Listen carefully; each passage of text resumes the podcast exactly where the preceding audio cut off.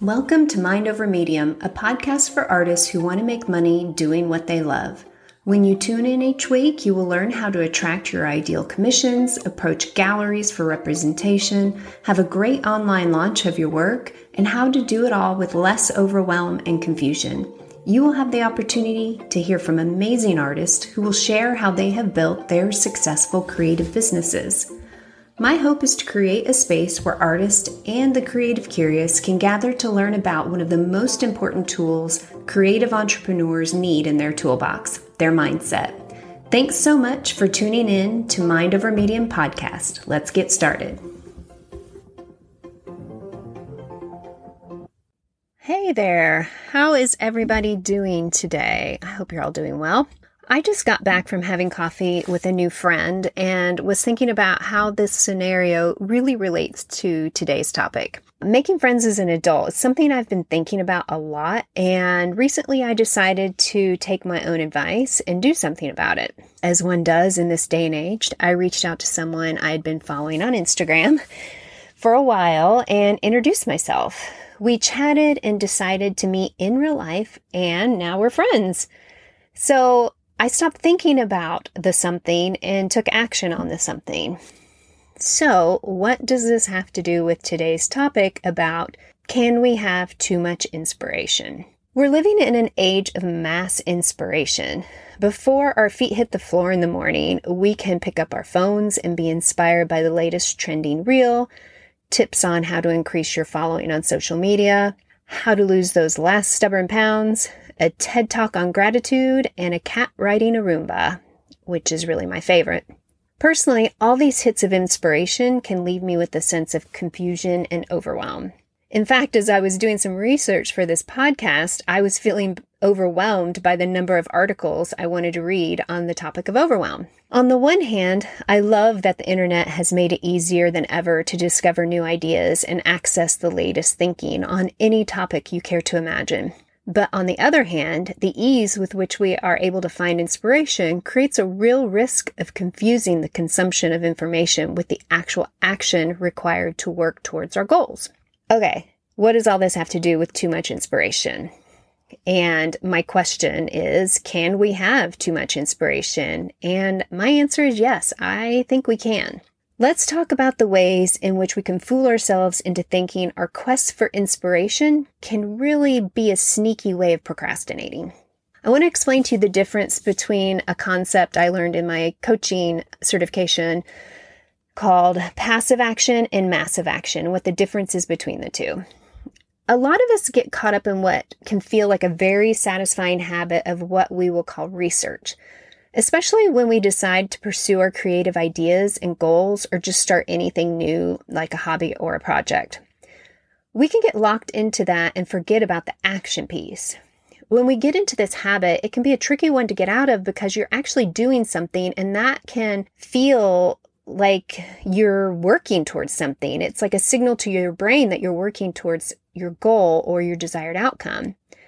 Let me explain further and give a few examples. First of all, passive action does not get you to the results you want. It doesn't get you closer to your goals. Passive action has to do with consumption, and massive action has to do with creating. When you're taking action, you need to ask yourself Am I creating or am I consuming? And here's what I mean. Here are a few common examples of passive action. When I work with clients in my coaching business, this often falls under the category of, and I'm using air quotes here, research which can take the form of reading about a topic, talking to someone about a topic, taking a class, Googling to find out more, watching a YouTube video. And there's more, but that's the basic idea. And let me clarify that some of this is okay, some of it. And it can be a slippery slope because it can feel like action because you're moving, you're taking steps, you're learning. But there is a tipping point. What is actually happening in those situations is consumption. Even though it's active, it's consuming. You are not in the process creating. One big clue you're in passive action is you're thinking about doing something.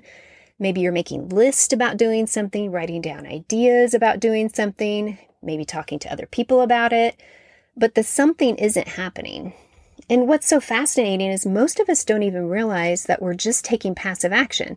We think that the reading and the studying and the understanding is the action. It's not. That's not the action.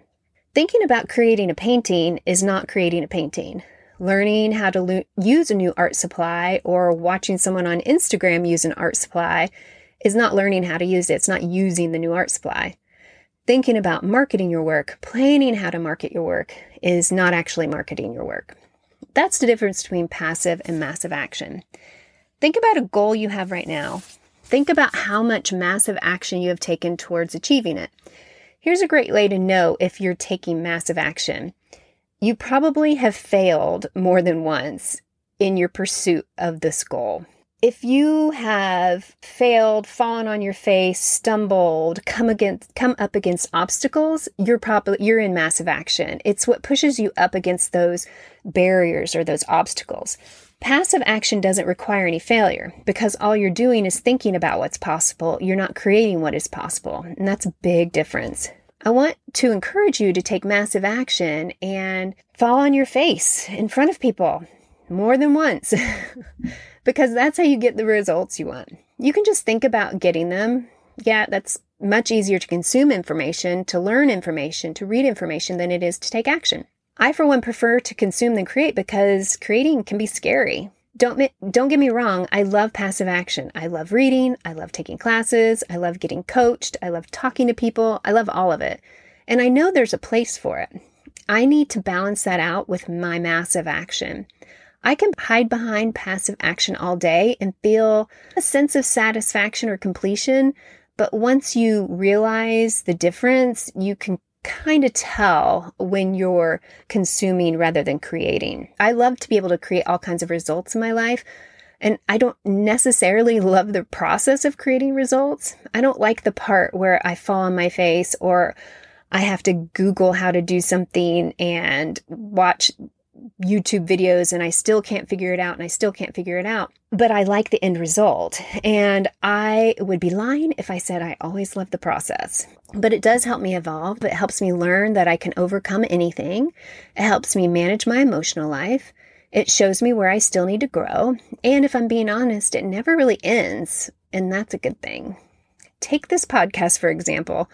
I literally researched, again, I'm using air quotes, quotes around the word researched, and looked for inspiration and thought about doing it for over a year. And while preparing for this episode, I really tried to pinpoint what it took for me to stop being in passive action and start taking massive action. And I came up with two things. The first one being, I got tired of my own bullshit. I got tired of hearing myself talk about it, think about it, make excuses, and procrastinate by learning about it. That is almost always the case for me. And one thing that has happened with time and effort is the amount of time it takes me to get tired of my own bullshit has gotten much shorter. It hasn't gone away entirely and it might never go away. And I think I'm okay with it, but my goal is for the time I spend in passive action to get shorter and shorter. The second thing that happened is I decided to get coached on the areas of my business I wanted to expand or up level. And part of that was sharing my idea and having my coach ask really good questions about why I wasn't doing the thing I said I wanted to do. And my coach helped me not buy into my stories about why it wasn't for me or why I wasn't ready or I didn't have time or who am I to talk about this, that, and the other thing and on. I wanted to end with this, with just talking about the gift of taking massive action. I think massive action is the thing that's going to introduce you to yourself. Whenever I'm dealing with a coaching client, we talk about taking action towards a goal for a period of time and not quitting until they have their desired result. Not only do they reach their goal, they learn so much about themselves and who they are in the process of falling on their face and failing. Do you judge yourself harshly when you screw something up? Do you quit if it doesn't work the first time? Do you celebrate your successes?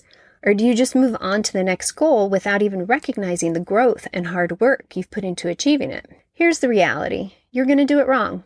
You're going to send an email and the link isn't going to work. You're going to create a painting that no one responds to or buys. You're going to offer a product that nobody wants. And are you going to use that as a reason to quit? Or are you going to use it as a reason to make your work better and to show up even more? That's what's available to us. It's an invitation to quit or an invitation to step in to ourselves, to pursue our goals, and to not let failing get in the way of the result you want. If you're willing to fail as many times as it takes, then you're willing to take massive action. So, just to recap yes, we can have too much inspiration, and that can very easily take the form of reading, researching, talking about, and thinking about doing something. So, be on to yourself when you feel it happening. Here are a couple of practical ways to limit the amount of time you spend consuming versus creating. Set a timer. I do this.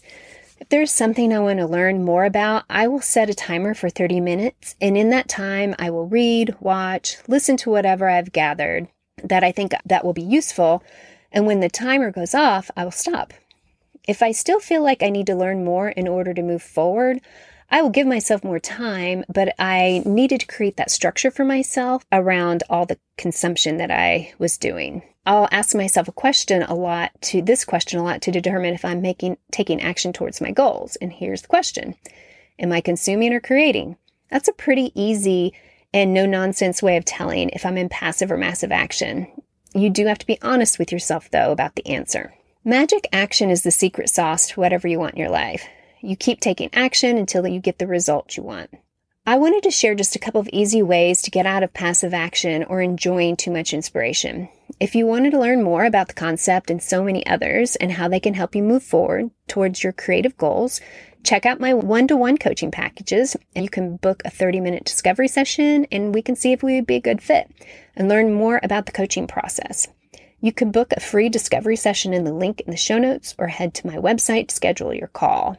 Okay, my creative friends, what are you willing to commit to taking action on over the next 30 days? I'd really love to know. You can tell me on Instagram at Leanne Slotkin or you can email me with the link. Okay, keep creating. Thank you so much for listening to Mind Over Medium podcast today. If you found the episode inspiring, please share it with a friend or post it on social media and tag me on Instagram at Leanne Slotkin or head to my website www.leanneslotkin.com to book a discovery call to find out more about working with me one on one. You can also head to my website to get a great tool I've created for you to use when planning your own online launch of your artwork.